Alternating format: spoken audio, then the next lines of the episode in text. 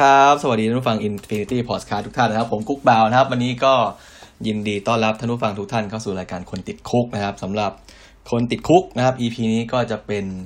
เอ่อ EP ต่อเนื่องนะครับ ต่อเนื่องมาจากเมื่อ 2 ตอนที่แล้วนะครับสตอนที่แล้วก็เป็นเรื่องของไวน์นะครับไวน์ไวน์ที่เป็นเครื่องดื่มแอลกอฮอล์นั่นแหละนะครับ เอ่อ EP นี้ครับก็น่าจะเป็น EP สุดท้ายแล้วนะครับ EP EP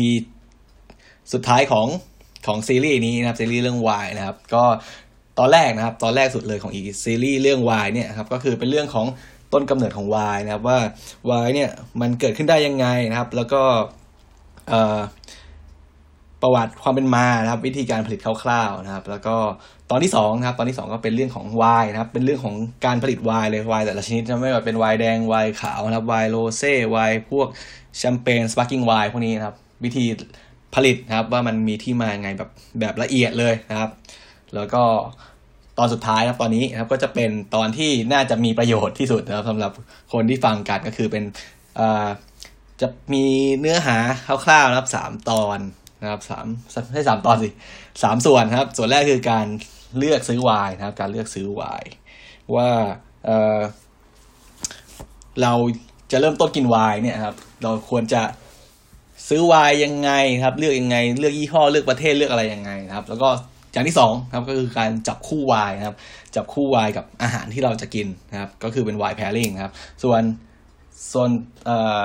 ส่วนสุดท้ายนะครับสุดท้ายก็จะเป็นเรื่องของการเก็บรักษาวน์นะครับ ไม่ว่าจะเป็นวน์ที่ซื้อมาแล้วยังไม่เปิดครับหรือว่าวน์ที่เปิดแล้วนะครับวน์ที่เปิดแล้วซื้อมากินไม่หมดนะครับ ซื้อมากินคนเดียวอย่างเงี้ยครับ จะเก็บยังไงจะรักษาเก็บรักษายังไงครับเอาละนะครับ ก็จะเข้าสู่นะครับเข้าสู่ part แรกนะ part แรกของการของ EP นี้นะครับของ EP ที่เกี่ยวกับไวน์นะก็คือ อันแรกเลยคือวิธีการเลือกซื้อไวน์ครับ การเลือกซื้อไวน์เนี่ย ต้องบอกก่อนว่าครับ อันนี้มันเป็นเรื่องความชอบส่วนบุคคล เพราะอะไรเพราะว่าไวน์เนี่ยครับ มันมีหลากหลายยี่ห้อมากนะต่อให้เป็นยี่ห้อเดียวกันนะเถอะนะครับ ยี่ห้อเดียวกันเนี่ย ก็จะมีหลายเขาเรียกว่าหลายฉลากนะครับหลายหลายชนิดองุ่นนะครับ หลายวิธีการผลิตหลายปีอะไรเงี้ยแต่ละปีนะครับ ต่อให้เป็นต่อให้เป็น ฉลากเดียวกันรุ่นเดียวกันนะแต่ว่าคนละปีรสชาติก็จะไม่เหมือนกันนะครับเพราะฉะนั้นเรื่องของรสชาติของไวน์เนี่ยมันขึ้นอยู่ความชอบของแต่ละบุคคลเลยผมบอกอย่างนี้เลย เพราะว่าต่อให้นะครับต่อให้คุณบอกว่าเอ้ยผมชอบไวน์นี้ดีมากไปซื้อมาลองใช่ไหมแต่ว่าคุณไปซื้อมาแล้วก็เฮ้ยกินมามันมันไม่ชอบอะก็คือนี่มันเป็นความชอบของแต่ละบุคคลเพราะว่าบางคนเนี่ยก็ชอบไวน์ที่แบบ หวานหน่อยเปรี้ยวหน่อยฝาดหน่อยขมหน่อยครับอะไรประมาณนี้ก็แต่แล้วแต่บุคคลเพราะมันชอบไม่เหมือนกันก็เหมือนเบียร์แหละครับเบียร์ขนาดเบียร์เบียร์ที่เป็นลาเกอร์นะบาเบียร์ลาเกอร์ที่เป็นแบบขายกันทั่วไปในประเทศไทยเนี่ยที่รสชาติมันจะใกล้เคียงกันมากนะครับแต่ว่าแต่ละยี่ห้อที่เขาขายกันเนี่ย แต่ละคนยังชอบไม่เหมือนกันเลยครับบางคนชอบยี่ห้อนี้เพราะว่ารสชาติมันเข้ม บางคนชอบยี่ห้อนี้เพราะว่ามันซ่าอะไรเงี้ยบางคนชอบยี่ห้อนี้เพราะว่ารสชาติมัน เออไม่เข้มเกินไปกินได้เรื่อยอะไรเงี้ยครับมันก็อยู่แล้วแต่แล้วแต่คนชอบแล้วแต่รสชาติความชอบของแต่ละคนเลยครับ แต่ก็จะบอกคร่าวๆให้ว่าวิธีเลือกของไวน์แต่ละเอ่อจะซื้อไวน์เนี่ยครับมันต้องดูยังไงบ้างเอาละนะครับ เข้าสู่ส่วนแรกของ EP นี้ก็เลยก็คือ ขั้นตอนของการเลือกซื้อไวน์นะครับ การเลือกซื้อไวน์ครับอย่างแรกเลยที่เรารู้คือไวน์เนี่ยมันมีราคาหลากหลายมากครับตั้งแต่ราคาไม่กี่ร้อยบาทไปจนถึงหลักหลัก ล้านหลักแสนหลักหมื่นนะครับ ขึ้นอยู่กับความหายากความเป็นที่ต้องการอะไรประมาณนี้แหละ เพราะฉะนั้นอย่างแรกนะครับที่เราต้องรู้เลยในการเลือกซื้อไวน์คืองบของเราเรามีงบเท่าไหร่นะครับ อย่างที่สองก็คือรสชาติที่เราชอบนะครับ อย่างที่สามอันนี้ก็จะเป็นเรื่องของที่ลึกลงไปหน่อยละก็คือเรื่องของชนิดองุ่นนะครับ อย่างที่สี่ก็เป็นเรื่องของประเทศที่ผลิตนะครับคร่าวๆแค่สี่อันครับ ก็คืออันแรกเลยมาคุยเรื่องอันแรกก่อนคือเรื่องเรื่องงบนะครับ เรื่องงบ การเลือกซื้อไวน์เนี่ยครับ มันก็จะเอาตรงๆมันมันก็ขึ้นอยู่กับงบของเราแหละว่าเรามีงบเท่าไหร่ใช่ไหมสมมติว่า เรามีงบจะซื้อไวน์ไปฉลองกับเพื่อนครับ เพื่อนมีเป็นสิบคนเลยอย่างนี้นะครับ จะซื้อไวน์ขวดละหลายพันหลายหมื่นไปกินกันนะครับ ก็คงจะได้ไม่กี่ขวดใช่ไหมคงอาจจะได้แค่ขวดเดียวเงี้ยก็กินกันได้ไม่ทั่วถึงนะครับยกเว้นจะว่าจะซื้อกันไปคนละขวดไปแชร์กันไปทดลองชิมกันนะครับ อย่างแรกสุดที่เราต้องดูเลยก็คือ เราควรจะดูงบนะครับ ดูงบว่าเรามี งบเท่าไหร่นะครับ อยากได้ ไปสังสรรค์กับใครเนื่องในโอกาสพิเศษ ซื้อฝากผู้ใหญ่ซื้อมาลองชิมเองอะไรอย่างนี้นะครับ ก็แล้วแต่ความชอบนะครับ ก็วายนี่ก็จะมีตั้งแต่ อันนี้คือราคาในไทยนะราคาในไทยก็จะมีตั้งแต่ประมาณหลักร้อยนะครับ หลักร้อยก็จะอยู่ประมาณ เริ่มต้นที่น่าจะประมาณหกเจ็ดร้อยนะครับวายที่วายในไทยนะที่ถูกที่สุดที่ผมเคยนะก็น่าจะประมาณขวดละ หกร้อยบาทขึ้นไปนะอันนี้คือน่าจะประมาณต่ำสุดนะครับ ก็จะเป็นวายขนาดประมาณเจ็ดร้อยห้าสิบมลนะครับเจ็ดร้อยห้าสิบมลแล้วก็ งบนะครับ งบก็จะไล่ไปเรื่อยแหละ แล้วแต่ แล้วแต่ของเราว่าเรามีงบเท่าไหร่นะแต่ว่าต่ำสุดก็อยู่ที่ประมาณหกเจ็ดร้อยบาทประมาณนี้นะครับ ซึ่งอย่าคิดว่านะครับวายราคาถูกเนี่ยจะไม่ใช่วายดีเสมอไป ไม่ใช่วายที่อร่อยกินแล้วอร่อยเสมอไปนะครับ ผมบอกเลยว่า วายราคาถูกเนี่ย แต่ว่าได้คะแนนเยอะได้คะแนนรีวิวเยอะ หรือว่าเรื่องถ้าเกิดคุณไม่ไม่สนใจเรื่องคะแนนรีวิว หรือว่าคะแนนที่ผู้เชี่ยวชาญหรือว่าในใน community ตามเว็บบอร์ดเขาลงคะแนนกันนะครับ ก็ต้องคุณต้องเชื่อลิ้นของตัวเองนะเชื่อรสชาติตัวเองนะว่าคุณชอบประมาณไหนใช่ไหมอันนี้คืออย่างแรกคืองบนะครับงบประมาณส่วนใหญ่ก็จะอยู่เริ่มต้นที่ประมาณนี้แหละนะครับประมาณหกร้อยกว่าบาทนะครับ ไล่ขึ้นไปเรื่อยๆนะครับ กลางๆก็เออ พันกว่าบาทสองสามพันไปจนถึงหลักหมื่นนะครับหลักแสนนะครับ อย่างที่สองนะครับ อย่างที่สองก็คือรสชาตินะครับ รสชาติของไวน์รสชาติของไวน์เนี่ยมันจะขึ้นอยู่กับจะมีประมาณเอ่อสี่อย่างนะครับสี่อย่างเป็นเป็นหลักในการเลือกซื้อไวน์เลยครับ อย่างแรกก็คือ body body ของไวน์คืออะไร body ก็คือความเขาเรียกว่าความแน่นครับ ความแน่นเวลาเรากินไวน์ตัวนี้เข้าไปแล้ว เรารู้สึกว่ามันยังมีเขาเรียกว่ารสชาติค้างอยู่ในปากนะเป็น after taste เป็นแบบ รู้สึกว่าไวน์ยังค้างอยู่ในปาก ถ้าจะให้ระบุให้ชัดเจนว่า body คืออะไรก็คืออปริมาณแอลกอฮอล์นะครับคร่าวๆคือปริมาณแอลกอฮอล์คือว่าเรากินไวน์เข้าไปปุ๊บนะครับ มันยังมีกลิ่นของไวน์ยังมีรสชาติของไวน์เนี่ยอบอวลอยู่ในปากนะครับ ถ้าเป็นกินแล้วรู้สึกเอ้ยมันมันชิมแล้วมันแน่นนะครับ ชิมแล้วมัน มันรู้สึกอิ่มรู้สึกอบอวลอยู่ในคออยู่ในปากของเราเนี่ยก็คือเป็นเขา เราจะตีว่าไวน์พวกนี้เป็นไวน์ที่เป็น full body นะ full body หรือว่าไวน์ที่มีเอ่อเขาเรียกว่ารสชาติก็ไม่ใช่นะ มีความเข้มข้นสูงแล้วกันนะ มีความเข้มเข้มข้นสูง ส่วนใหญ่ก็จะมาจากเปอร์เซ็นต์ของแอลกอฮอล์นะครับ ยิ่งไวน์ที่มีแอลกอฮอล์สูงนะครับ ก็จะมี body ที่เป็นเรียกว่า full body นะครับ ส่วนไวน์ที่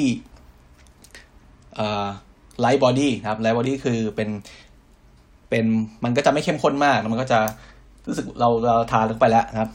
เราจะรู้สึกว่าเราทานได้เรื่อยมันก็จะจะรู้สึกว่ามันไม่ไม่เข้มมากนะไม่เข้มมาก อย่างเช่นพวกไวน์ sparkling wine พวกแชมเปญเนี่ยมันเป็นไวน์ที่เรากินแล้วเฮ้ยกินได้ต่อเนื่องเรื่อยๆนะครับแต่ถามว่าเมาไหมเมาเหมือนกันเมาแน่นอนเมาไม่รู้ตัวด้วยนะครับ อันนี้อย่างแรกคือ body ของไวน์นะครับ อย่างที่สองนะครับ อย่างที่สองก็คือ ความฝาดครับ ความฝาดหรือว่าแทนนินครับแทนนินที่อยู่ในไวน์นะครับเอ่อ ความฝาดของวน์มาจากไหนนะครับ ถ้าใครเคยฟังตอนที่แล้วมานะครับ ความฝาดของวน์เนี่ยก็จะมาอยู่จะมาจากส่วนใหญ่จะมาจากเปลือกของมันนะครับ เปลือกของผลองุ่นนะครับเมล็ดของผลองุ่นแล้วก็พวกก้านพวกนี้นะครับเวลาเราไปหมักวน์ครับ ความฝาดนะครับก็จะอยู่จากพวกนี้แหละครับ เพราะฉะนั้นวน์ขาวนะครับวน์ขาวเนี่ยก็จะมีความฝาดน้อยกว่าวน์แดงนะครับ ความฝาดจะจะมีความฝาดน้อยกว่าวน์แดงมากๆเพราะว่าวน์ขาวเนี่ยส่วนใหญ่จะทำมาจาก น้ำองุ่นเท่านั้นนะครับจะใช้น้ำองุ่นไปหมักนะครับ ส่วนไวน์แดงเนี่ยก็ใช้ขั้นตอนการหมักเนี่ยเราใช้ทั้งน้ำทั้งเนื้อนะครับ ทั้งเปลือกหมักด้วยกันแล้วค่อยไปกรองแล้วก็หมักต่อ ใครสนใจก็ย้อนกลับไปฟังตอนที่สองได้นะครับไวน์ตอนที่สองตอนที่ไวน์เขาผลิตกันยังไงนะครับ ก็คืออย่างแรกที่บอกไปคือเป็น body ของไวน์ใช่ไหมว่าเป็นไวน์ที่มี full body ว่าเป็น light body นะครับ อย่างที่สองคือเป็นแทนนินนะครับแทนนินที่อยู่ในไวน์นะครับว่าไวน์เนี่ยมันมีความฝาดแค่ไหนนะครับ ความฝาดก็คือ เราทานเข้าไปแล้วมันรู้สึกเฝื่อนๆคือฝาดในปากในลิ้นนะครับนั่นก็คือแทนนินที่อยู่ในไวน์นะครับ มันก็จะมีความเข้มข้นของแทนนินสูงนะครับ ยิ่งแทนนินสูงก็จะยิ่งฝาดมากครับ ไปจนถึง smooth นะครับหรือว่าไม่รู้สึกฝาดเลยหรือว่าฝาดน้อยมาก อย่างเช่นพวกไวน์แดงนะครับไวน์แดงที่เป็นเป็น light wine พวกนี้เป็น rosé หรือว่าเป็นเป็น white wine พวกนี้ก็จะไม่ไม่มีรสชาติฝาดน้อยมากนะครับ อันนี้คือตัวที่สองนะครับ อย่างที่สามก็คือความหวานครับ ความหวานของไวน์นะครับ ความหวานของไวน์เนี่ย เขาจะเรียกความ dry นะครับ dry ถ้าไวน์ไม่หวานเลยนะครับ หวานน้อยมาก เราจะเรียกไวน์พวกนี้เป็นเป็นค่อนข้างค่อนข้างดรายนะครับดรายหรือว่าที่เราเรียกว่าแห้งนั่นแหละครับ ก็คือมีความหวานน้อยใช่ไหมแต่ว่าถ้าไวน์ตัวไหนที่มันหวานมากเนี่ย มันก็จะมีความดรายต่ำแต่ว่ามีความสวีทสูง ก็คือสลับกันนั่นเอง ความหวานของไวน์เนี่ย มันก็อยู่ที่ขั้นตอนการหมักนะครับก็คือว่าในขั้นตอนการหมักเนี่ย ยิ่งไวน์ตัวไหนเอ้ยยิ่งน้ำหมุนเนี่ยมีน้ำตาลสูงใช่ไหมยีสต์ก็จะเอาเอาน้ำตาลเนี่ยเป็นอาหารแล้วก็ย่อยน้ำตาลได้เป็นแอลกอฮอล์มาใช่ไหมทีนี้เวลาที่เขาจะทำไวน์หวานเนี่ยนะครับเขาก็จะมีวิธีทำสองแบบคร่าวๆนะคร่าวๆคือ อย่างแรกก็คือทำไวน์ปกตินะครับ เป็นไวน์ที่หมักเรียบร้อยยีสต์ย่อยน้ำตาลที่อยู่ในไวน์จนหมดพวกนี้ครับก็จะเป็นดรายไวน์ที่ดรายคือไม่มีรสชาติหวานเลยนะครับ อาจจะไปเติม น้ำเชื่อมตอนหลังแต่อันนี้คือน้อยมากนะครับส่วนมากจะไม่ใช่วิธีการเติมน้ำเชื่อมนะวิธีการเติมน้ำเชื่อมน้ำเชื่อมเนี่ยจะอยู่ในพวกสปาร์กิ้งไวน์พวกแชมเปญเป็นหลักนะครับ อีกวิธีหนึ่งที่เขาทำกันมาก็คือใช้วิธีการหยุดนะครับ หยุดให้ยีสต์ให้ยีสต์เนี่ยหยุดการทำงานก่อนที่ไวน์มันจะน้ำหมุนนี้จะถูกย่อยน้ำตาลจนหมดก็คือ ระหว่างที่ยีสต์มันย่อยน้ำตาลในน้ำหมุนเราใช่ไหมเราก็ชิมเป็นพักๆหรือว่าใช้เครื่องมือที่วัดน้ำตาลระดับน้ำตาลในในในไวน์นะครับ พอเราได้เราชิมดูแล้วเฮ้ยมันเราชอบหวานประมาณนี้ หรือว่าเครื่องครับเอ่อเครื่องมันวัดว่าโอเค น้ำตาลประมาณนี้ เราชอบน้ำตาลประมาณนี้ เราก็หยุดให้ยีสต์เนี่ยมันหยุดทำงานก็คือทำไงเอายีสต์เนี่ยไปเข้าสู่อุณหภูมิต่ำนะครับ ก็คือให้ยีสต์มันมันหยุดการทำงานเอง พอยีสต์มันหยุดทำงานเนี่ยมันก็จะตกตะกอนนะครับ พอยีสต์ตกตะกอนก็ทำงานกรองเอายีสต์ออกนะครับ เราก็จะได้ไวน์ที่ยังมีรสชาติหวานอยู่ เพราะว่าน้ำตาลในน้ำหมุนเนี่ย มันยังย่อยไม่หมดนะครับ อันนี้ก็คือเป็นความดรายหรือความสวีทของไวน์นะครับ อย่างที่สามคือความเปรี้ยวนะครับ ความเปรี้ยว acidity ของที่อยู่ในไวน์ความเปรี้ยวมาจากไหน ความเปรี้ยวเป็นหลักก็คือ มาจากเอ่อองุ่นนั่นเองมาจากพันธุ์องุ่นนะครับพันธุ์องุ่นพันธุ์ไหนที่มันเปรี้ยวมากนะครับ มันก็จะมีความเปรี้ยวอยู่ในอยู่ในตัวมาแล้วนะครับ อันนี้ก็แล้วแต่ความชอบ เพราะฉะนั้นหลักๆเลยที่เราจะเวลาเราไปซื้อไวน์ที่เราต้องเลือกนะครับ ก็คือเลือกตามอออย่างแรกเลยก็คือ body มันว่าเราชอบไวน์ที่เป็น full body กินแล้วรู้สึกอิ่ม หรือว่าไวน์ที่เป็น light body กินแล้วสามารถกินได้เรื่อยไม่รู้สึกแน่นนะครับ ไม่รู้สึกตึงอะไรประมาณประมาณนี้ครับ อย่างที่สองคือความฝาดของมันแทนนินนะครับ ถ้าเราอยากได้ไวน์ที่มันดื่มได้เรื่อยไม่ฝาดมากเกินไป ไม่รู้สึกว่ากินของที่มัน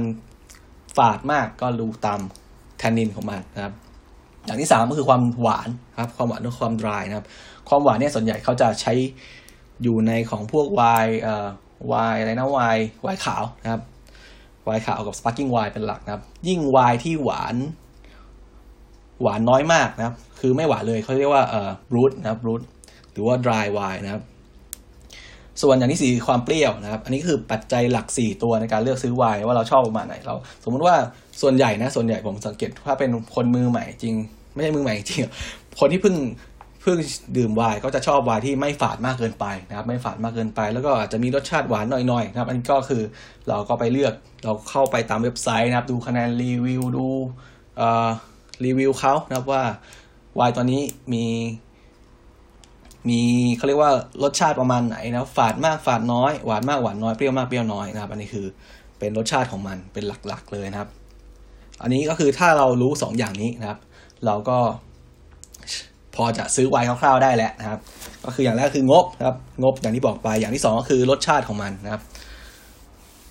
ทีนี้ถามว่าแล้วเราไม่เคยกินไวน์เลยเราจะรู้ได้ไงว่าไวน์ตัวเนี้ยนะครับ ขวดเนี้ยที่เราจะซื้อเนี่ยรสชาติมันเป็นยังไงนะครับ เพราะฉะนั้นเราต้องรู้ชนิดขององุ่นนะครับ ชนิดขององุ่น คือเป็นเรื่องที่สามแล้วเดี๋ยวจะเล่าให้ฟังทีหลังนะครับ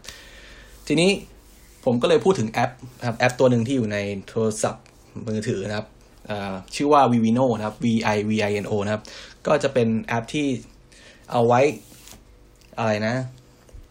หาข้อมูลของไวน์นะครับทั่วโลกนะครับได้เลย เท่าที่ผม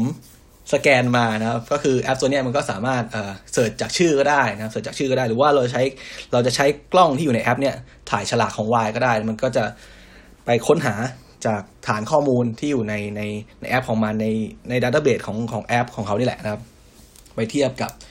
ฉลากของไวน์ที่มีจากที่ทุกคนทั่วโลกเนี่ยอัปโหลดขึ้นมาใช่ไหมแล้วก็มันจะขึ้นมาให้เราเห็นว่า เฮ้ยไวน์ตัวนี้นะครับ มีความ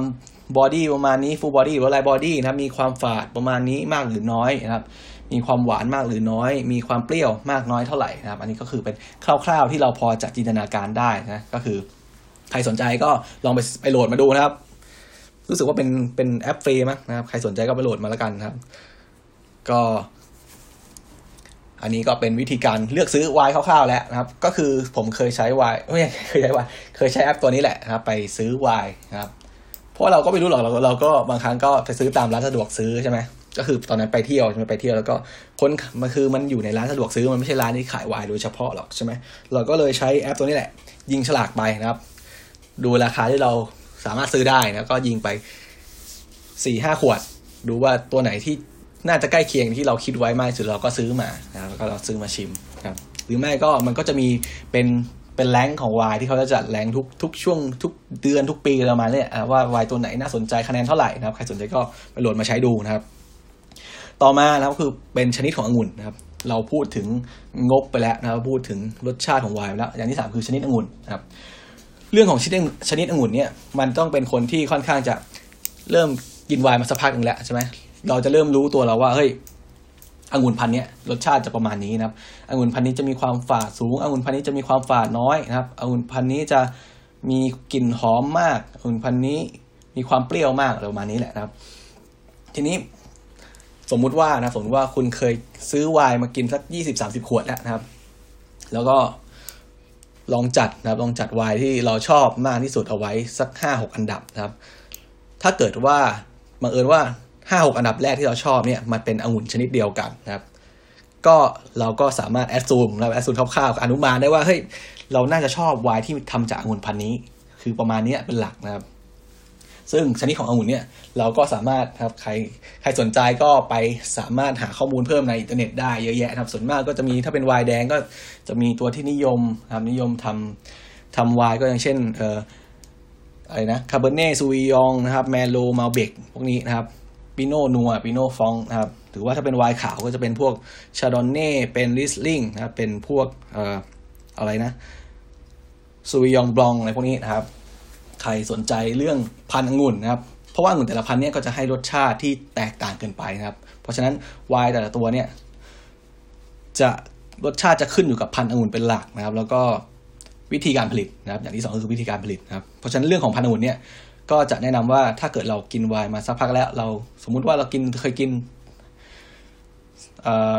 มาสักประมาณสิบยี่สิบยี่ห้อครับยี่สิบสิบยี่สิบขวดเราเคยเราก็พยายามจดเอาไว้ว่าเราชอบยี่ห้อไหนมากที่สุดชอบรสชาติประมาณไหนนะครับ แล้วก็ดูตามพันธุ์องุ่นของมันนะครับ หรือว่าถ้าเกิดมีเพื่อนที่เราสนใจนะครับ มีเพื่อนที่สนใจจะชิมไวน์ด้วยกันห้าหกคนอย่างเงี้ยนะครับ ก็แนะนำว่าลองเราลองทำแบบเขาเรียกว่าเป็นเทสนะครับ เป็นการทดทดลองชิมแบบ องุ่นแต่ละชนิดนะครับ ก็คือว่าเลือกพันธุ์องุ่นมานะครับ เลือกพันธุ์องุ่นมา ในราคาที่มันสมมุติว่ามีวายอยู่เป็นเขาเรียกว่ายี่ห้อเดียวกันนะครับวายยี่ห้อเดียวกัน หรือว่ายี่ห้อที่ผลิตใกล้เคียงกันนะครับ แล้วก็ใช้องุ่นคนละชนิดกันนะครับ แล้วก็ซื้อมาเลยนะครับสักห้าขวดที่ใช้องุ่นคนละพันกัน แล้วก็มาชิมกันกับเพื่อน แล้วก็ดูว่าเราชอบชนิดไหนพันองุ่นพันไหนมากที่สุดนะครับ อันนี้ก็เป็นวิธีคร่าวๆนะครับ แล้วก็อย่างที่สามเอออย่างที่สี่นะครับ เราพูดถึงงบไปแล้ว อย่างแรกเราพูดถึงรสชาติไปแล้ว อย่างที่สองเราพูดถึงชนิดองุ่นไปแล้ว อย่างที่สามนะครับอย่างที่สี่อย่างที่สี่ก็คือประเทศที่ผลิตนะครับประเทศที่ผลิตไวน์นะครับ อันนี้ประเทศที่ผลิตไวน์เนี่ยในปัจจุบันนะครับ ในปัจจุบันเนี่ยบอกเลยว่ามีความสำคัญก็มีนั่นแหละนะครับ แต่ว่าเออเขาเรียกว่าผู้ผลิตไวน์อะครับมี คือไวน์ไวน์ที่ผลิตในปัจจุบันเนี่ยมันค่อนข้างจะมีมาตรฐานสูงมากนะครับ ต่างกับการผลิตไวน์เมื่อก่อนที่เมื่อเป็นร้อยปีที่แล้วแหละนะครับ เพราะฉะนั้นไวน์ที่ผลิตทุกวันเนี่ยคุณภาพค่อนข้างจะแน่นอนนะครับ ค่อนข้างจะมีความแน่นอนรสชาติจะใกล้เคียงกันมากนะครับ แล้วก็ไวน์นะครับไวน์ก็ถ้าใครฟังตอนแรกนะครับ ตอนแรกสุดเลยของซีรีส์นี้นะครับ ก็จะไวน์นี่ก็จะแบ่งเป็นไวน์โลกเก่าไวน์โลกใหม่นะครับไวน์โลกเก่าก็คือจะเป็นไวน์ที่ มาจากประเทศที่ผลิตในโซนยุโรปนะครับอย่างเช่นอะไรอย่างเช่น ฝรั่งเศสอิตาลีเยอรมันนะครับสเปนอะไรพวกนี้นะครับ แล้วก็ไวน์โลกใหม่ไวน์โลกใหม่ก็คือไวน์ที่ผลิตนอกประเทศเหล่านี้ นอกยุโรปก็คืออะไรก็คือว่าพอมันเกิดยุคที่เขาเรียกว่ายุคล่าอาณานิคมใช่ไหมยุคล่าอาณานิคมเนี่ยพวกประเทศเหล่านี้นะประเทศในยุโรปเนี่ยที่มีความสามารถทางด้านการเดินเรือเนี่ยอย่างเช่นอะไรอย่างเช่น ฝรั่งเศสสเปนโปรตุเกสพวกนี้นะครับพวกนี้ก็ทำการเดินเรือไปยังทวีปอื่นๆนะครับทวีปอื่นๆ เช่นไปเจออเมริกาแล้วไปเจอชิลีอาร์เจนตินาครับแอฟริกาใต้นะครับออสเตรเลียพวกนี้นิวซีแลนด์พวกนี้นะครับ แล้วก็เอาองุ่นไปปลูกด้วย เพราะว่าอะไรเพราะว่า เพราะว่าเขาต้องการที่จะเผยแพร่ศาสนาเผยแพร่คริสตศาสนา ซึ่งไวน์กับไวน์กับศาสนาคริสต์เนี่ยมันเป็น ของที่อยู่คู่กันในคัมภีร์ไบเบิลประมาณนี้แหละนะครับ เพราะฉะนั้นวายนี่ก็เป็นส่วนสำคัญในการในการค้าขายสมัยก่อนนะครับ แล้วก็การเผยแพร่ศาสนา เพราะฉะนั้นเวลาประเทศเหล่านี้เนี่ยประเทศโลกเก่าเนี่ยเช่นประเทศที่อยู่ในโซนยุโรปเนี่ยเวลาเขาออกเรือไปไปเจอประเทศที่อยู่ในโลกใหม่ เช่นอาร์เจนตินาเช่นอเมริกาครับชิลีเอ่อฟากาใต้นะครับอเมริกออสเตรเลียพวกนี้เขาก็จะไป เอาพันธุ์องุ่นนะไปปลูกที่ประเทศเหล่านี้แล้วก็ผลิตไวน์ขึ้นมาที่ประเทศเหล่านี้แหละครับก็ทำให้ไวน์ที่ผลิตในประเทศนอกเหนือยุโรปเนี่ยเขาก็จะเรียกว่าเป็นไวน์ที่มาจากโลกใหม่นะครับ ซึ่งในยุคแรกๆเนี่ยก็อาจจะไม่ค่อยเป็นที่ยอมรับมาก เพราะว่าหนึ่งเพราะว่าเพราะว่าเขาเรียกว่าอ่าเป็นเรื่องการยอมยอมการยอมรับนั่นแหละครับ อย่างที่สองคือเรื่องของสภาพอากาศนะครับ สภาพอากาศที่มันอาจจะ ไม่ได้เหมาะสมในการปลูกนะครับในการเพาะปลูกบางปีนะครับก็ได้องุ่นไม่ดีบางปีก็ได้องุ่นแย่แบบนี้แหละครับทำให้ทำให้ผลผลิตแต่ละปีเนี่ยมันมันมีคุณภาพไม่เท่ากันใช่ไหมพอเอามาผลิตไวน์แต่ละปีก็จะมีความคุณภาพต่างกัน อันนี้คือคร่าวๆนะครับ การเลือกซื้อไวน์โลกเก่าโลกใหม่แต่ว่าในในปัจจุบันเนี้ยนะครับ แทบจะไม่ต่างกันแล้วแล้วก็ไวน์โลกใหม่สมัยเนี้ยไวน์ที่ผลิตจากโซนอเมริกานะครับฝั่ง แคลิฟอร์เนียนะครับฝั่งออสเตรเลียพวกนี้นะครับประเทศชิลีอาร์เจนตินาพวกนี้คือค่อนข้างจะมีคุณภาพสูงมาก โดยเฉพาะจากฝั่งอเมริกาก็คือมันจะมีอยู่ช่วงหนึ่งนะครับในในประวัติศาสตร์ของไวน์เนี่ยคือผู้ผลิตไวน์ฝั่งอเมริกาเนี่ยเขาก็มั่นใจในคุณภาพสินค้าของตัวเองใช่ไหมเขาเลยจัดการเขาเรียกว่าประกวดไวน์ขึ้นมานะประกวดไวน์ทั่วโลกขึ้นมานะครับ โดยนะครับโดย โดยทำการเขาเรียกว่า blind testing blind testing ก็คืออชิมไวน์โดยไม่โดยไม่บอกฉลากนะครับ โดยไม่ให้บอกฉลากคือว่าว่าไวน์ขวดนี้แก้วเนี้ยเป็นไวน์ของยี่ห้ออะไรประเทศอะไรผลิตใช่ไหมแล้วก็ให้ลงคะแนนกันนะครับ สุดท้ายในช่วงนั้นก็ปรากฏว่าไวน์จากโลกใหม่เช่นอเมริกาเนี่ย เอาชนะไวน์โลกเก่า อย่างเช่นฝรั่งเศสที่แบบมีความภาคภูมิใจนักหนาแบบเออชนะไปแบบหลายตัวมากนะครับ ก็เลยทำให้เกิดการเขาเรียกว่ามีการ คือฮากันในช่วงนั้นนะครับ แต่ว่าฝั่งฝรั่งเศสเองนะครับ ก็ไม่ได้ยอมแพ้เขาพยายามปรับปรุงคุณภาพเรื่อยๆครับก็คือปัจจุบันนี้นะครับวายมันก็เริ่มจะเป็นอุตสาหกรรมสมัยใหม่แล้วนะครับ ก็เพราะฉะนั้นคุณภาพของวายเนี่ยก็จะค่อนข้างคงที่และไม่เหมือนเมื่อก่อนนะครับ อันนี้ก็เป็นคร่าวๆนะครับในการเลือกซื้อวายอย่างแรกก็คือทัวนอีกทีนะครับ อย่างแรกคืองบนะครับงบประมาณของเรา อย่างที่สองคือรสชาตินะครับ อย่างที่สามคือชนิดองุ่นนะครับ อย่างที่สี่ก็คือประเทศที่ผลิตนะครับ อันนี้ประเทศที่ผลิตเนี่ยปัจจุบันก็ไม่ต้องไม่ต้องคิดมากก็ได้นะครับ ซื้อมานะครับซื้อมาดูตามคะแนนรีวิวอะไรก็ได้นะครับ ที่เราชอบ เพราะสุดท้ายนะครับวายที่จะดีไม่ดีก็คือเป็นวายที่เรากินแล้วเราชอบใหมแค่นั้นเองนะครับเพราะว่าวายบางบางครั้งเนี่ยบางขวดเนี่ยแพงมากราคาหลายหมื่นนะครับ แล้วก็แต่ว่าชิมแล้วเราไม่ชอบนะสุดท้ายมันก็เท่านั้นนะครับ อย่างที่สองครับส่วนที่สองของ EP นี้ก็คือเป็นเรื่องของการจับคู่วายกับอาหารนะครับ หรือว่าวาย pairing ครับ ซึ่งกับการจับคู่วายกับอาหารเนี่ยมันเป็นเรื่องที่แบบสนุกครับ เป็นเรื่องที่สนุกแล้วก็เป็นเรื่องที่แบบน่าสนใจมาก เพราะว่า เป็นเรื่องที่มันเป็นเขาเรียกว่าเป็นเป็นเป็นศาสตร์แขนงหนึ่งเลยก็ได้นะครับ โดยทั่วไปแล้วนะครับ เราคนไทยเนี่ยเกิดมาเราไม่ค่อยเราไม่รู้จักวายหรอกใช่ไหมเราเกิดมาเมื่อก่อนเราคนไทยเกิดมาโตมากับอะไรนะโตมากับเบียร์นะครับ ได้ยินแต่รู้จักแต่เบียร์เมื่อก่อนเบียร์พวก สุราอะไรพวกนี้เป็นหลัก ส่วนวายเนี่ย ก็จะได้จะอยู่ในหมู่ในกลุ่มคนที่มีกำลังซื้อนะครับ ในกลุ่มคนที่มีฐานะหน่อยนะครับ เพราะฉะนั้นวายแพริงนะครับ ก็เลยเป็นเรื่องที่น่าสนใจนะครับ เมื่อก่อนเราจะได้ยินว่าเออวายแดงนะครับ กินคู่กับเนื้อนะครับวายขาวกินคู่กับปลา หรือว่าอาหารทะเลอะไรพวกนี้นะครับ ก็คือ อันนี้ก็คือใช้ได้ส่วนหนึ่งนะครับ ใช้ได้ส่วนหนึ่งจริงส่วนหนึ่งครับ แต่ว่าก็จะมาอธิบายให้ฟังว่าเออ การจับคู่วายกับอาหารเนี่ยมันมันมีหลักยังไง ไม่เรียกว่าหลักสิครับ ต่อให้คุณคิดว่าเอ้ย เราจับคู่ตามหลักแล้ว แต่ว่าพอลองกินเข้าไปเอ่อกินคู่กันจริงๆแล้วมันมันไม่เข้ากันอะไรอย่างนี้แหละ มันก็ต้องลองผิดลองถูกกันไปนะครับ อย่างแรกเลยครับ คือเราจะดูกันที่รสชาติรสชาติ ไม่อย่างแรกหรอกคือ สิ่งที่เราจะดูคือดูที่รสชาตินะครับ ดูที่รสชาติของวายรสชาติอาหารรสชาติของวายนะครับเอาละเรารู้ว่ารสชาตินะรสชาติมันมีที่เราน่าจะ รู้จักกันดีเป็นรสชาติหลักคือมีรสชาติรสเค็มนะครับเค็มรสหวานนะครับ มีเค็มมีหวานมีเปรี้ยวนะครับ มีขมใช่ไหมแล้วก็มีอะไรอีกที่เผ็ดนะครับเผ็ดแล้วก็มีรสอูมามินะครับอูมามิที่เรารู้จักกันในช่วงท้ายๆ หรือว่ามีตอนหนึ่งที่ผมเคยพูดไปเรื่องอูมามิรสชาติที่แบบทำให้อาหารมันอร่อยขึ้นมาได้นะครับ เพราะฉะนั้น เพราะว่าอะไรเพราะว่าการจับผู้วายอาหารเนี่ยครับ อาหารฝั่งตะวันตกอาหารฝั่งยุโรปเนี่ยรสชาติเขาจะส่วนมากในอาหารหนึ่งจานเนี่ยเขาจะมีรสชาติเขาจะไม่ซับซ้อนมากจะมีอยู่ประมาณหนึ่งรสชาติสองรสชาติสามรสชาตินะครับ จะไม่เหมือนกับอาหารไทยนะครับ อาหารอาหารไทยบ้างอาหารไทยเนี่ยเป็นอาหารที่จับคู่กับวายยากมากเพราะอะไรเพราะว่าอาหารไทยเนี่ยนะครับหนึ่งอย่างเนี่ย แทบจะมีทุกรสชาติเลย มีทั้งเค็มมีเค็มมีเปรี้ยวมีหวานมี เผ็ดนะครับ มีสามสี่ห้ารสชาติอยู่ในอาหารชนิดเดียวเนี่ยครับเพราะฉะนั้นมันทำให้จับคู่กับวายได้ค่อนข้างยาก มันจะไม่เหมือนกับอาหารตะวันตกที่ส่วนใหญ่อาหารหนึ่งจานนะครับก็จะมีรสชาติออกเค็มไปเลยนะครับ ออกหวานไปเลยออกเปรี้ยวไปเลยนะครับ หรือว่าอาจจะมีดีบ้างจะมีเค็มเค็มเปรี้ยวเค็มหวานเค็มอะไรพวกนี้นะครับ แต่ส่วนใหญ่แล้วรสชาติของอาหารตะวันตกเนี่ยจะซับซ้อนน้อยกว่ารสชาติของอาหารเอเชียหรือว่าอาหารไทยนะครับ อย่างแรกเลยที่พูดถึงก็คืออาหารที่มีรสชาติเค็มครับอาหารที่มีรสชาติเค็มเนี่ย เราสามารถจับคู่ได้กับไวน์ขาวหรือไวน์แดงก็ได้นะครับ อาหารที่มีรสชาติเค็มเหมาะกับไวน์นะครับ เหมาะกับไวน์ที่มีรสชาติเปรี้ยวหน่อยหนึ่งนะมีรสชาติเปรี้ยวหน่อยหนึ่งเพราะว่าไวน์ที่มีรสชาติเปรี้ยวพอกินกับอาหารเค็มเนี่ย มันจะทำให้รสชาติมีมิติขึ้นนะมีมิติขึ้นแล้วก็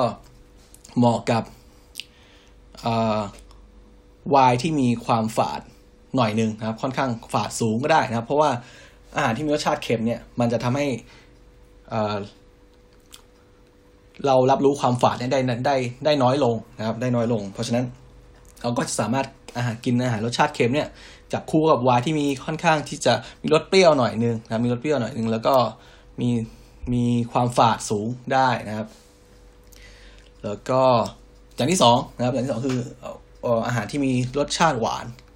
อาหารรสหวานเนี่ยส่วนมากก็จะพูดถึงอาหารเป็นของหวานไปเลยนะครับ เพราะว่าถ้าไม่ใช่ของหวานไปเลย ก็จะเป็นพวกผลไม้นะครับ พวกผลไม้แห้ง พวกผลไม้สดอะไรพวกนี้แหละครับ พวกช็อกโกแลตนมนะครับช็อก white chocolate พวกนี้นะครับ การจับคู่ไวน์กับอาหารหวานหรือของหวานเนี่ย โดยส่วนใหญ่แล้วนะครับ เราจะจับคู่ไวน์ที่มีรสชาติหวานนะครับ ใกล้เคียงกับ ใกล้เคียงกับอาหารที่เรากินนะครับอย่างเช่นอะไรอย่างเช่น สมมติว่าเรากินช็อกโกแลตนะครับ เรากินไวน์กับช็อกโกแลตหรือว่าเรากินวายกับเค้กสักอย่างหนึ่งนะครับเค้กสักอย่างหนึ่งเราก็ควรจะเลือกวายที่มีรสชาติความหวานเนี่ยใกล้เคียงกับเค้กที่เรากิน ถ้าเป็นเค้กอะไรดีเค้กช็อกโกแลตที่ไม่หวานมากนะครับเค้กช็อกโกแลตที่ไม่หวานมาก เราก็ควรจะเลือกที่ไวน์ที่มันไม่หวานเกินไป เพราะว่าอะไรถ้าเกิด ถ้าเกิดเรากินไวน์ที่หวานมากกว่า อของหวานของเรานะครับ เราจะรู้สึกว่าเฮ้ยรสชาติของของหวานแล้วเนี่ยมันมันหายไปแล้ว มันไม่ได้รสชาติแล้วนะครับ หรือว่านะครับ ถ้าเกิดของหวานของเราเนี่ยหวานกว่าวน์นะครับ หรือว่าวน์เราหวานน้อยกว่าของหวานเนี่ยพอเรากินเรากินของหวานเข้าไปเรากินวน์เนี่ยครับ มันจะทำให้เรารู้สึกว่าเฮ้ยมันเราไม่รู้สึกถึงวน์เรากินเข้าไปใช่ไหมเพราะรสชาติของหวานของขนมหวานนี่มันจะกบวายหมดเลย เพราะฉะนั้นขั้นตอนการจับคู่วายของหวานก็คือนะครับ ควรจะเป็นวายที่มีรสชาติหวาน ใกล้เคียงกันกับอาหารที่เรากินนะครับ อันนี้ก็คือคร่าวๆนะครับ รสชาติที่สามคือรสชาติเปรี้ยวนะครับ รสชาติเปรี้ยว อาหารที่มีรสเปรี้ยวนะครับ ควรจะกินคู่กับวายขาวนะครับวายขาว เพราะว่าอะไรเพราะว่าอาหารหวานเนี่ยไม่อาหารเปรี้ยวเนี่ยอาหารที่มีรสเปรี้ยวเนี่ยควรจะกินคู่กับวายที่มีรสชาติเปรี้ยว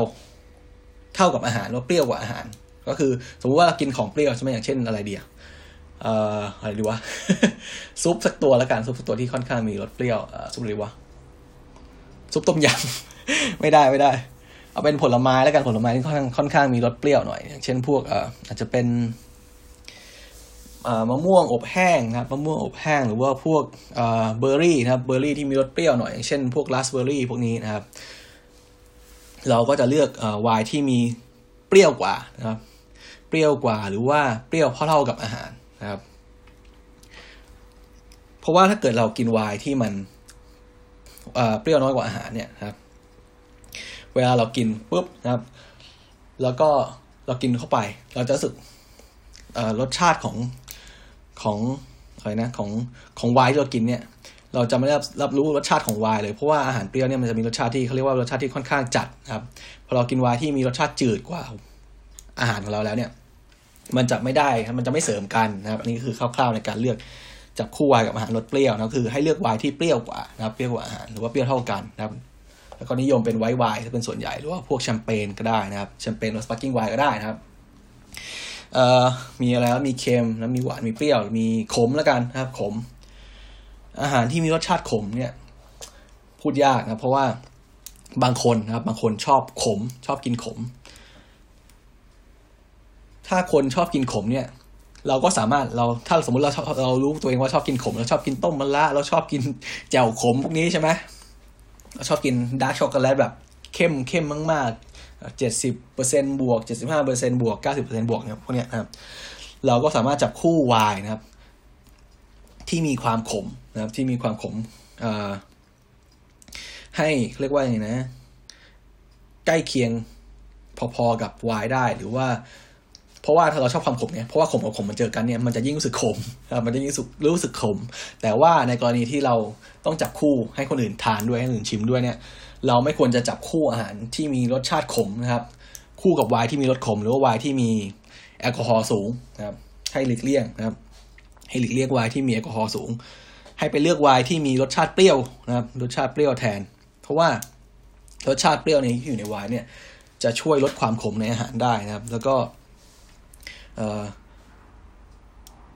รสขมของอาหารเนี่ยนะครับจะช่วยลดความฝาดของไวน์ได้นะครับ สามารถเลือกไวน์ที่เปรี้ยวหน่อยฝาดหน่อยได้นะครับ เพื่อคู่กับอาหารรสขม แต่ว่าอย่างที่บอกไปครับบางคนชอบรสขม แล้วก็กินเองคนเดียวเนี่ยเราก็สามารถนะครับ เราสามารถกิน dark chocolate ที่บ้านคนเดียวได้จับคู่กับไวน์ที่แอลกอฮอล์สูงๆได้รสชาติขมๆได้พวกนี้ถ้าเกิดคุณชอบนะครับ ก็ลองดูนะครับ อย่างที่เราพูดไปกี่ตัวปะมีมีหวานมีเค็มแล้วใช่ไหมอย่างแรกมีหวานมีเค็มนะครับมีขมนะครับมีเปรี้ยวแล้วนะครับสี่ตัว อย่างที่ห้านะครับ เป็นรสชาติกลมกล่อมรสชาติอูมามินะครับ รสชาติอูมามิอยู่ในไหนนะครับ รสชาติอูมามิจะอยู่ในเอ่ออยู่ในเขาเรียกว่ารสชาตินัวๆนะครับ รสชาตินัวๆอูมามิถ้าพูดถึงรสชาติอูมามิก็คือรสชาติของน้ำต้มซุปกระดูกที่มัน ต้มเคี่ยวนานๆจนได้ซุปที่แบบเฮ้ยหวานกระดูกพวกนี้หรือว่าอยู่ในชีสบางตัว อย่างเช่นพาเมซานพวกนี้ที่มีความมีมีความอูมามิสูง มีความกลมกล่อมสูงนะครับ หรือว่าอยู่ในซอสมะเขือเทศนะครับ ซอสมะเขือเทศซอสมะเขือเทศ พวกนี้ก็มีกรดกูตามิกสูงทำให้มีรสชาติอูมามิ ที่เราสามารถรับรู้ได้นะครับ เพราะฉะนั้นรสชาติอูมามิเนี่ยนะครับ เรา มันเป็นรสชาติที่เขาเรียกว่าค่อนข้างจะกลางๆมากๆเป็นรสชาติที่กลมกล่อมนะครับ เพราะฉะนั้นเราไม่ควรจะกิน เราไม่ควรจะจับคู่นะครับ อาหารที่มีรสชาติอูมามิกับไวน์ที่มีรสชาติแรงนะครับไม่ควรรสชาติเข้มข้นพวกนี้ไม่ควรนะควรจะจับคู่กับไวน์ที่มีรสชาติกลางๆนะครับ รสชาติไม่ฝาดนะครับ ไม่ฝาดเกินไป ไม่เปรี้ยวเกินไป ไม่ขมเกินไป คือควรจะเป็นไวน์ที่อยู่กลางๆนะครับ อันนี้คือเป็นการจับคู่ไวน์กับอาหารที่มีรสชาติอูมามิอย่างเช่นซุปแล้วกันนะครับยกตัวอย่างเช่นซุปซุปประมาณนี้แหละนะครับ ซุปใสๆพวกนี้ซุปไก่พวกคอนโซมเม่พวกนี้นะครับ สุดท้ายนะครับ เราพูดถึงมีอาหารเค็ม อาหารหวาน อาหารเปรี้ยวนะครับ อาหารขมนะรสชาติกลมกล่อมแล้ว สุดท้ายก็คือเป็นอาหารที่แถมให้ คือเป็นอาหารรสเผ็ดนะครับ อาหารรสเผ็ด ซึ่งจะไม่ค่อยมีอยู่ในตำราการ pairing เท่าไหร่ เพราะว่า ชาวตะวันตกเขาจะไม่ค่อยทานรสเผ็ดกันใช่ไหม แต่ว่าการจับคู่อาหารรสเผ็ดเนี่ย เราสามารถพบได้ในอาหารไทยนะครับ แต่ว่าอาหารไทยเนี่ยเป็นอาหารที่บอกแล้วว่าจับคู่กับวายยาก เพราะว่าอาหารไทยมีรสชาติหลากหลายมากๆในหนึ่งจานนะครับ มันเป็นเรื่องที่ท้าทายมากสำหรับการเลือกไวน์เข้าอาหารไทยนะครับ เพราะฉะนั้นหลักๆเลยในการเลือกไวน์เพื่อมากินกับอาหารรสรสจัดรสเผ็ดเนี่ยรสเผ็ดนะครับ ก็คือเป็นไวน์ที่ carbonate น้อย หรือว่าเป็นไวน์ที่ไม่อัดก๊าซไม่ใช่พวก sparkling wine นะครับ คือว่าอะไรเพราะว่าเราเคยกินพวกของเผ็ดไหมของเผ็ดมากๆกับน้ำน้ำอัดลมอะมันจะยิ่งเผ็ดมากใช่ไหมครับ อย่างเช่น กินอะไรนะกินส้มตำแบบรสจัดๆเนี่ยหรือว่ากินอาหารซีฟู้ดกับจิ้มซีฟู้ดรสจัดๆใช่ไหมแล้วก็กินน้ำอารมคู่กันโหมันแบบเผ็ดมากแบบรู้สึก แต่ว่าถ้าใครชอบก็แล้วแต่นะใครชอบก็แล้วแต่นะครับ แต่มันจะยิ่งเสริมความเผ็ดในอาหารนะครับ แล้วก็ ให้หลีกเลี่ยงอาหารที่มีรสเปรี้ยวด้วยเอ้ยหลีกเลี่ยงไวน์ที่มีรสเปรี้ยวด้วยนะครับเพราะว่าอะไรเพราะว่ายิ่งไวน์ที่มีรสเปรี้ยวนะพอกินกับอาหารเผ็ดเนี่ยก็ยิ่งเพิ่มรสชาติเผ็ดให้ให้แรงขึ้นนะครับ ก็คือถ้าจับคู่ไวน์กับอาหารรสเผ็ดนะครับ ให้หลีกเลี่ยงไวน์ที่มีก๊าซนะครับไวน์ที่ไวน์ซ่าพวกนี้แหละไวน์อัดก๊าซพวกแชมเปญพวก carbonate นะครับ ไวน์ที่อัดก๊าซพวกนี้นะครับ แล้วก็ไวน์ที่มีรสเปรี้ยวให้หลีกเลี่ยงครับ ให้พยายามจับคู่อาหารเผ็ดกับไวน์ที่มีรสชาติหวาน หวานอ่อนๆก็ได้ เช่นพวก rosé wine นะครับ พวก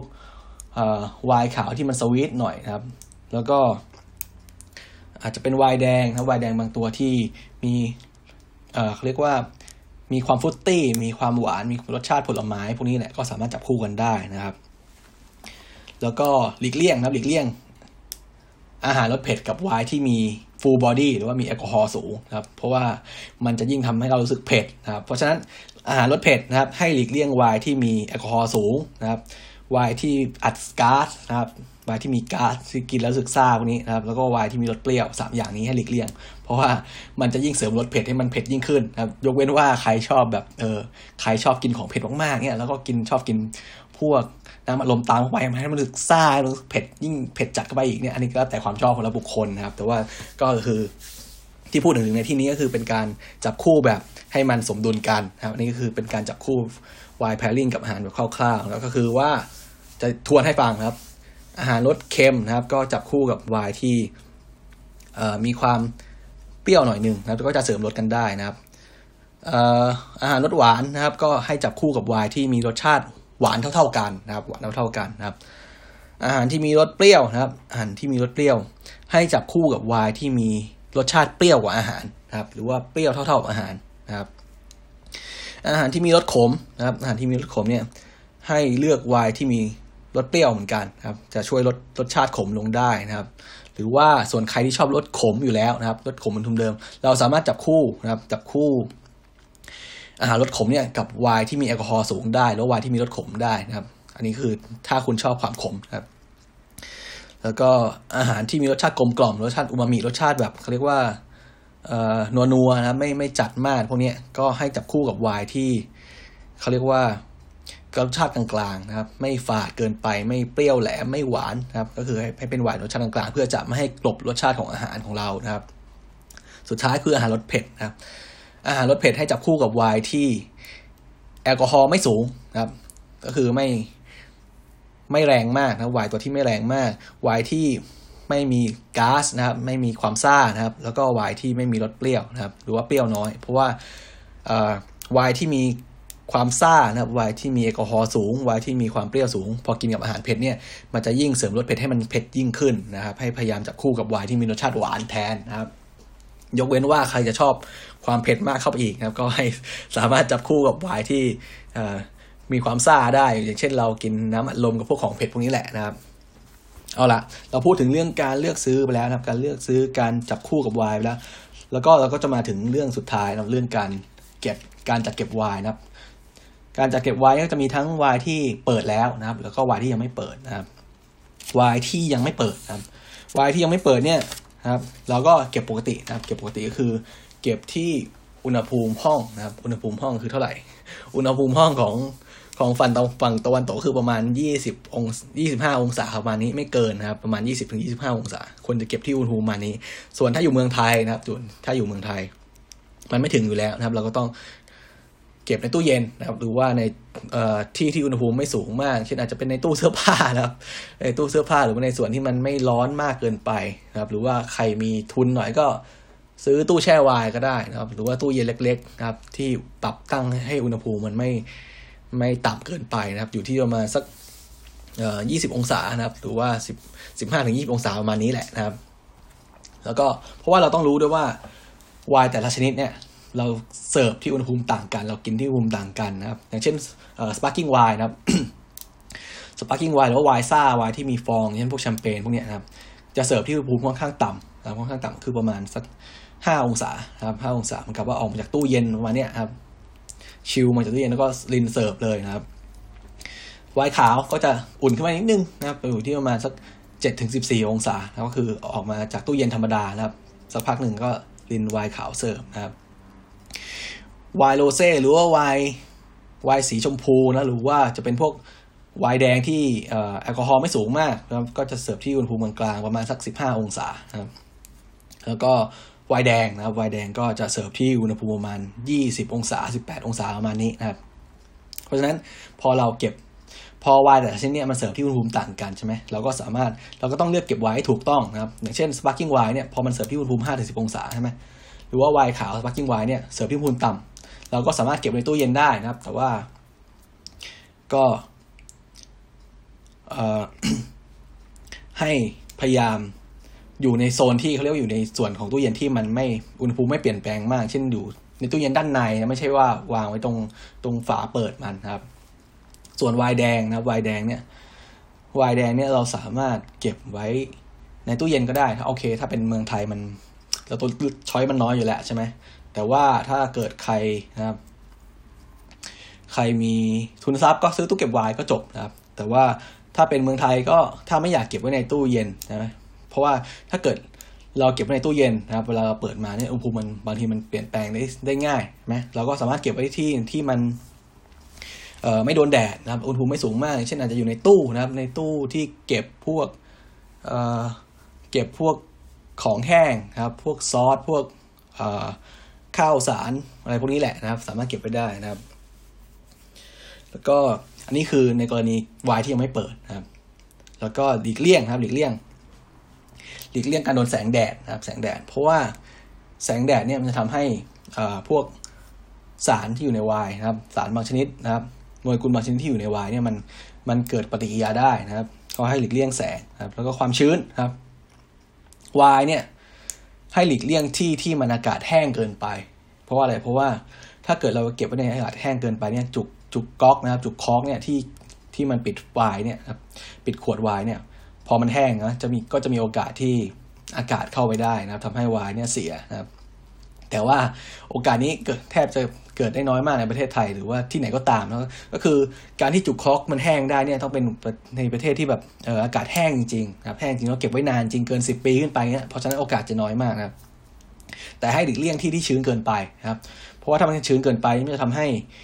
จุกคอกกับว่าจุกก๊อกเนี่ยมัน มันชื้นสามารถขึ้นลาได้นะครับก็จะส่งผลต่อคุณภาพของไวน์อยู่ในขวดนะที่ไม่เปิดนะครับเอ่อแล้วก็อะไรอีกนะครับ อืม ก็คือถ้าเก็บไวน์ครับ ก็จะทวนให้เก็บไวน์ที่ยังไม่เปิดนะไวน์ที่ยังไม่เปิดขวดเนี่ยก็เก็บที่อุณหภูมิต่ำนะครับ อุณหภูมิประมาณสักสิบองศายี่สิบองศามานี้ไม่เกินไม่เกินยี่สิบห้าองศานะครับ ควรจะไม่เก็บเก็บที่อุณหภูมิไม่เกินยี่สิบห้าองศา แล้วก็ถ้าจะเสิร์ฟเนี่ย สมมุติเราเสิร์ฟเย็นแล้วก็เอาไปแช่ตู้เย็นก่อนเสิร์ฟประมาณนี้นะครับ แล้วก็อย่างที่สองคือแสงนะครับ เก็บให้พ้นจากแสงแดด โดยเฉพาะแสงแดดสำคัญมากครับ แสงในเอ่อแสงในบ้านเนี่ยในหลอดฟลูออเรสเซนต์หลอดไส้หลอดผอมนี่ไม่ค่อยสำคัญเท่าไหร่ไม่เป็นไรนะครับ แต่ถ้าเป็นไม่ได้ก็ให้เก็บในที่ไม่โดนแสงก็ดีนะครับ อย่างที่สามคือความชื้นนะครับ เรื่องชื้นน้อยเนี่ยไม่ห่วงนะห่วงเรื่องชื้นมากเพราะถ้าชื้นมากเกินไป มันจะทำให้จุกคอนี่ขึ้นลาได้ แต่ทั้งนี้ทั้งนั้นนะครับในปัจจุบันเนี่ยวายโลกใหม่นะวายที่ผลิตจากประเทศอเมริกาประเทศออสเตรเลียพวกเนี้ยส่วนมากเขาใช้จุกหรือว่าฝาเนี่ยเป็นเป็นแบบเกลียวแล้วนะครับ เป็นแบบเกลียว ไม่ใช่แบบจุกคอกแล้ว เพราะฉะนั้นก็จะค่อนข้างมั่นใจได้ในระดับหนึ่งว่า โอกาสที่จะโดนวายเนี่ยโดนอากาศจากจุกคอกมีปัญหาเนี่ย ก็จะลดน้อยลงไปด้วยนะครับแต่ก็อาจจะไม่เป็นที่นิยมนะบางคนก็นิยมวายที่เป็นจุกคอกเป็นไม้พวกนี้นะครับดูคลาสสิกกว่าดูดีกว่านะครับ ส่วนนะครับวายที่เปิดแล้วนะวายที่เปิดแล้ว แล้วก็ทานไม่หมด สมมติว่าเราซื้อวายมาใช่ไหมกินคนเดียวหรือว่ากินกับเพื่อนสองคนแล้วไม่ไหวแล้วอิ่มก็อิ่มเมาก็เมานะครับปรากฏว่าเฮ้ยกินไม่หมดวายถ้ากินไม่หมดนะครับ สามารถใช้ จุกก๊อกของมันเดิมเนี่ยหรือว่าใช้ฝาเกลียวเดิมของมันนี่แหละปิดกลับเข้าไปแล้วก็เก็บไว้ในตู้เย็นนะครับ ได้ประมาณไม่เกินห้าวันนะครับไม่ได้ไม่เกินห้าวัน ถ้าเกินส่วนมากถ้าเกินห้าวันนี้รสชาติก็จะเปลี่ยนไปนะครับเปลี่ยนไปเยอะมากนะครับ เพราะฉะนั้นควรจะนะถ้าเราเปิดไวน์เนี่ยควรเปิดแล้วเนี่ยควรจะทานให้หมดภายในวันนั้น หรือว่าอย่างมากที่สุดก็ประมาณสองสามวันหลังจากเปิดไปแล้วนะครับ แต่ว่าถ้าไม่หมดจริง ๆ นะครับ ก็สามารถใช้เป็นเขาเรียกว่าเป็น wine stopper นะครับ มันจะมี มันจะมีจุกนะครับจุกบางตัวที่ขายแยกนะครับ ขายแยกสามารถเอ่อกันอากาศไม่ให้เข้าไปได้นะก็คือ ซื้อพวกนี้มาใช่ไหมแล้วก็ เราสมมติว่ากินคนเดียวเราชอบกินไวน์คนเดียวที่บ้านคนเดียว แล้วก็กินไม่หมดขวดหรอกกินกินหมดขวดก็ไม่ไหวมันเมาเกินไปใช่ไหมก็กินทีละครึ่งขวดอย่างนี้ใช่ไหมก็ใช้พวก wine stopper พวกนี้แหละ wine stopper ก็จะมีหน้าที่นะครับกันไม่ให้ออกซิเจนเข้าไปได้นะไหมก็เป็น เป็นคล้ายฝาแบบสุญญากาศแบบหนึ่งนะครับ บางตัวที่มีราคา มีฟังก์ชัน ก็จะมีความสามารถในการปั๊มเอาออกซิเจนออกมา เอาอากาศออกมาทำให้ทำให้อากาศที่อยู่ในขวดเนี่ยเป็นสุญญากาศได้ นี่ก็จะเพิ่มเพิ่มเขาเรียกว่าระยะเวลาในการเก็บได้อีกหน่อยหนึ่งได้สองสาวันนะครับ คือเป็นฝาที่สามารถปั๊มอากาศออกมาให้ข้างในขวดนี้เป็นสุญญากาศได้นะครับ แต่ว่าก็จะมีในกรณีที่เป็น fortified wine หรือว่าพวก port wine พวกไวน์หวานพวกนี้ที่มีที่มีเขาเรียกว่ามีดีกรีนะมีแอลกอฮอล์สูงกว่าไวน์ทั่วไป อย่างเช่นไวน์แดงเนี่ยส่วนมากจะมีประมาณ 14 14เปอร์เซ็นต์ใช่ไหมไวน์ขาวมีประมาณ 11เปอร์เซ็นต์พวกนี้ แต่ว่าไวน์หวานพวกนี้พวก port wine พวก sherry wine พวก fortified wine เนี่ยจะมีแอลกอฮอล์มาสัก 20%บวกลบใช่ไหม พวกนี้ก็สามารถเก็บได้นานกว่านะครับ เก็บได้นานกว่าในอุณหภูมิห้องก็ตามหรือในตู้เย็นก็ตามนะ ถ้าสมมติว่าไวน์หวานพวกนี้เปิดแล้วนะครับ สามารถเก็บไว้ในตู้เย็นนะครับเก็บไว้ในอุณหภูมิห้องนะครับ ได้ประมาณสามถึงสี่สัปดาห์นะครับ ก่อนที่จะคุณภาพคุณภาพจะลดลงไปนะครับ แล้วก็อีกอันหนึ่งนะครับ อีกอันหนึ่งก็คือเป็นไวน์ที่เขาเรียกว่าไวน์กล่องนะครับวายกล่องเนี้ถ้าเกิดใครเคยไปเดินตามห้าง ก็อาจจะเคยเห็นบ้าง คือเป็น เป็นกล่องพลาสติกเอ้ยกล่องพลาสติก เป็นกล่องกระดาษนะครับ เป็นกล่องกระดาษแล้วก็เป็นวายมีจุกยื่นออกมาแบบ เป็นกดก็ตามเป็นฝาเกลียวก็ตามนะครับเอ่อโดยที่วายกล่องพวกนี้ส่วนมากแล้วนะครับ ข้างในเนี่ยข้างในกล่องเนี่ยก็จะเป็นถุงอีกทีหนึ่งนะครับเป็นถุงพลาสติกอีกทีหนึ่งนะครับ แล้วก็ถุงพวกนี้นะครับ มันก็จะทำให้เขาจะออกแบบไม่ให้อากาศเนี่ยเข้าไปได้ใช่ไหมเพราะฉะนั้นวายกล่องพวกนี้นะครับ อันนี้คือไวน์กล่องที่เป็นถุงซ้อนอยู่ข้างในนะ เป็น bag in box นะครับเป็นเป็นเป็นถุงอยู่ในกล่องทีหนึ่งไม่ใช่เป็นกล่องพลาสติกไม่เป็นไม่ใช่เป็นกล่องกระดาษธรรมดาแบบกล่องนมพวกนี้ไม่ใช่นะไวน์กล่องพวกนี้นะครับหลังจากเปิดแล้วสมมติว่าซื้อไวน์มากล่องหนึ่งสามจุดห้าลิตร กล่องหนึ่งห้าลิตร พวกนี้แล้วก็ไปกินกันกับเพื่อนฝูงใช่ไหมกินไม่หมดกินไม่ได้นิดเดียวเองเหลือเยอะเลยนะครับไวน์กล่องพวกนี้ต่อให้เปิดแล้วนะครับ ต่อให้เปิดแล้วใช้ใช้จุกมันเปิดมาแล้วนะครับ เทลินไปแล้ว แต่ว่าด้วยความที่ ถุงมันเนี่ยออกแบบมาฮะไม่ให้อากาศเข้าไปได้มันมันก็จะสามารถเก็บนะครับ เก็บไวน์พวกเนี้ไวน์กล่องพวกเนี้ยได้นานนะครับได้นานกว่า ได้นานกว่าไวน์ขวดทั่วไปนะโดยทั่วไปแล้วหลังจากเปิดแล้วไวน์กล่องเนี่ยก็จะอยู่ได้ประมาณสับเสียทิศเหมือนกันนะประมาณยี่สิบยี่สิบเจ็ดวันยี่สิบแปดวันพวกนี้นะครับ เราสามารถเก็บไวน์กล่องที่เปิดแล้วเนี่ยไว้ในตู้เย็นนะครับที่ระยะเวลาประมาณสามสี่อาทิตย์ประมาณนี้โดยที่ยังคุณภาพไม่ลดลงไปมากนักนะครับ ก็คือคร่าวๆนะครับ สำหรับวายที่ยังไม่เปิดนะครับสรุปให้ฟังวายที่ยังไม่เปิดเนี่ย ก็เก็บที่อุณหภูมิ ไม่สูงกว่านะครับ ไม่สูงกว่า 25 องศานะครับหรือว่า24 องศา แต่ก็ไม่ใช่เก็บที่อุณหภูมิต่ำมาก เช่นฟิเซอร์นี่ไม่ใช่นะห้ามเลยครับห้ามเก็บห้ามเก็บไวน์ที่อุณหภูมิต่ำกว่า0องศาโดยเด็ดขาดนะครับ หรือว่าต่ำมากๆ โดยเด็ดขาดนะครับ แล้วก็เก็บให้หลีกเลี่ยงจากการโดนแสงแดดนะครับ แล้วก็ ให้หลีกเลี่ยงที่ที่มีความชื้นสูงสูงนะครับ อันนี้คือเป็น 3 อย่างสำหรับวายที่ยังไม่เปิด ส่วนวายที่เปิดแล้วนะวายที่เปิดแล้วนี่ก็จะมีเขาเรียกว่า อยู่ได้ต่ออีกประมาณสักสี่ห้าวันนะครับ หลังจากนั้นเนี่ยก็จะหลังจากมาโดนอากาศโดนออกซิเจนไปแล้วเนี่ย คุณภาพก็จะลดลงนะครับบางครั้งก็จะมีรสชาติเปรี้ยวขึ้นกลายเป็นวินิก้ากลายเป็นน้ำส้มสายชูไปนะครับ เพราะฉะนั้นไวน์หลังจากไวน์ขวดเนี่ย หลังจากเปิดแล้วนะครับ ทานได้หมดควรจะก็ให้ปิด ฝาปิดจุกกลับเข้าที่เดิมแล้วเก็บในตู้เย็นก็สามารถเก็บได้ประมาณ4ีหวันนะครับก่อนที่คุณภาพมันจะลดลงไปนะครับ ส่วนไวกล่องนะครับไวกล่องที่เป็นแบบแบบถุงยัดอยู่ในกล่องทีนะครับหลังจากเปิดแล้วก็สามารถเก็บได้ประมาณสักสี่อาทิตย์ใช่ไหมเพราะว่ามันออกแบบมาไม่ให้ไม่ให้มีอากาศเข้าไปในถุงได้นะครับ อันนี้ก็สามารถเก็บได้นานขึ้นนะครับ ส่วนไวน์หวานนะครับไวน์หวานเนี่ยก็สามารถเก็บไว้ที่อุณหภูมิอุณหภูมิห้องก็ได้ หรือว่าตู้เย็นก็ได้ที่ระยะเวลาประมาณสามสี่อาทิตย์เหมือนกัน เพราะว่ามันมี แอลกอฮอล์สูงกว่านะครับทำให้มีโอกาสที่จะกลายเป็นอะไรนะออกซิเดชันกลายเป็นน้ำส้มสายชูนี่ยากกว่านะครับ นี่ก็เป็นวิธีการเก็บรักษาไวน์คร่าวๆนะครับ เอาล่ะวันนี้ก็ที่พูดไปวันนี้ก็จะมีการเลือกซื้อไวน์นะครับคร่าวๆเลยสรุปให้ฟังนะครับมีการเลือกซื้อไวน์นะครับ การจับคู่อาหารกับไวน์แล้วก็การซื้อการเก็บรักษาไวน์ทั้งที่เปิดแล้วที่ยังไม่เปิดนะครับ ก็สำหรับนะครับคนติดคุกซีรีส์เรื่องของ Y Y Y นะครับก็จะมีทั้งหมด 3 ตอนนะครับ วันนี้ก็เป็นตอนสุดท้ายนะครับ ก็ขอบคุณนะทุกท่านที่เข้ามาติดตามรับฟังนะครับ ก็วันนี้นะครับ ก็ขอขอบคุณทุกท่านอีกครั้งครับที่เข้ามารับฟังคนติดคุกตอน Y Y Y นะครับสำหรับวันนี้นะครับก็คงต้องขอลาทุกท่านไปก่อนครับสำหรับวันนี้สวัสดีครับผมสวัสดีครับ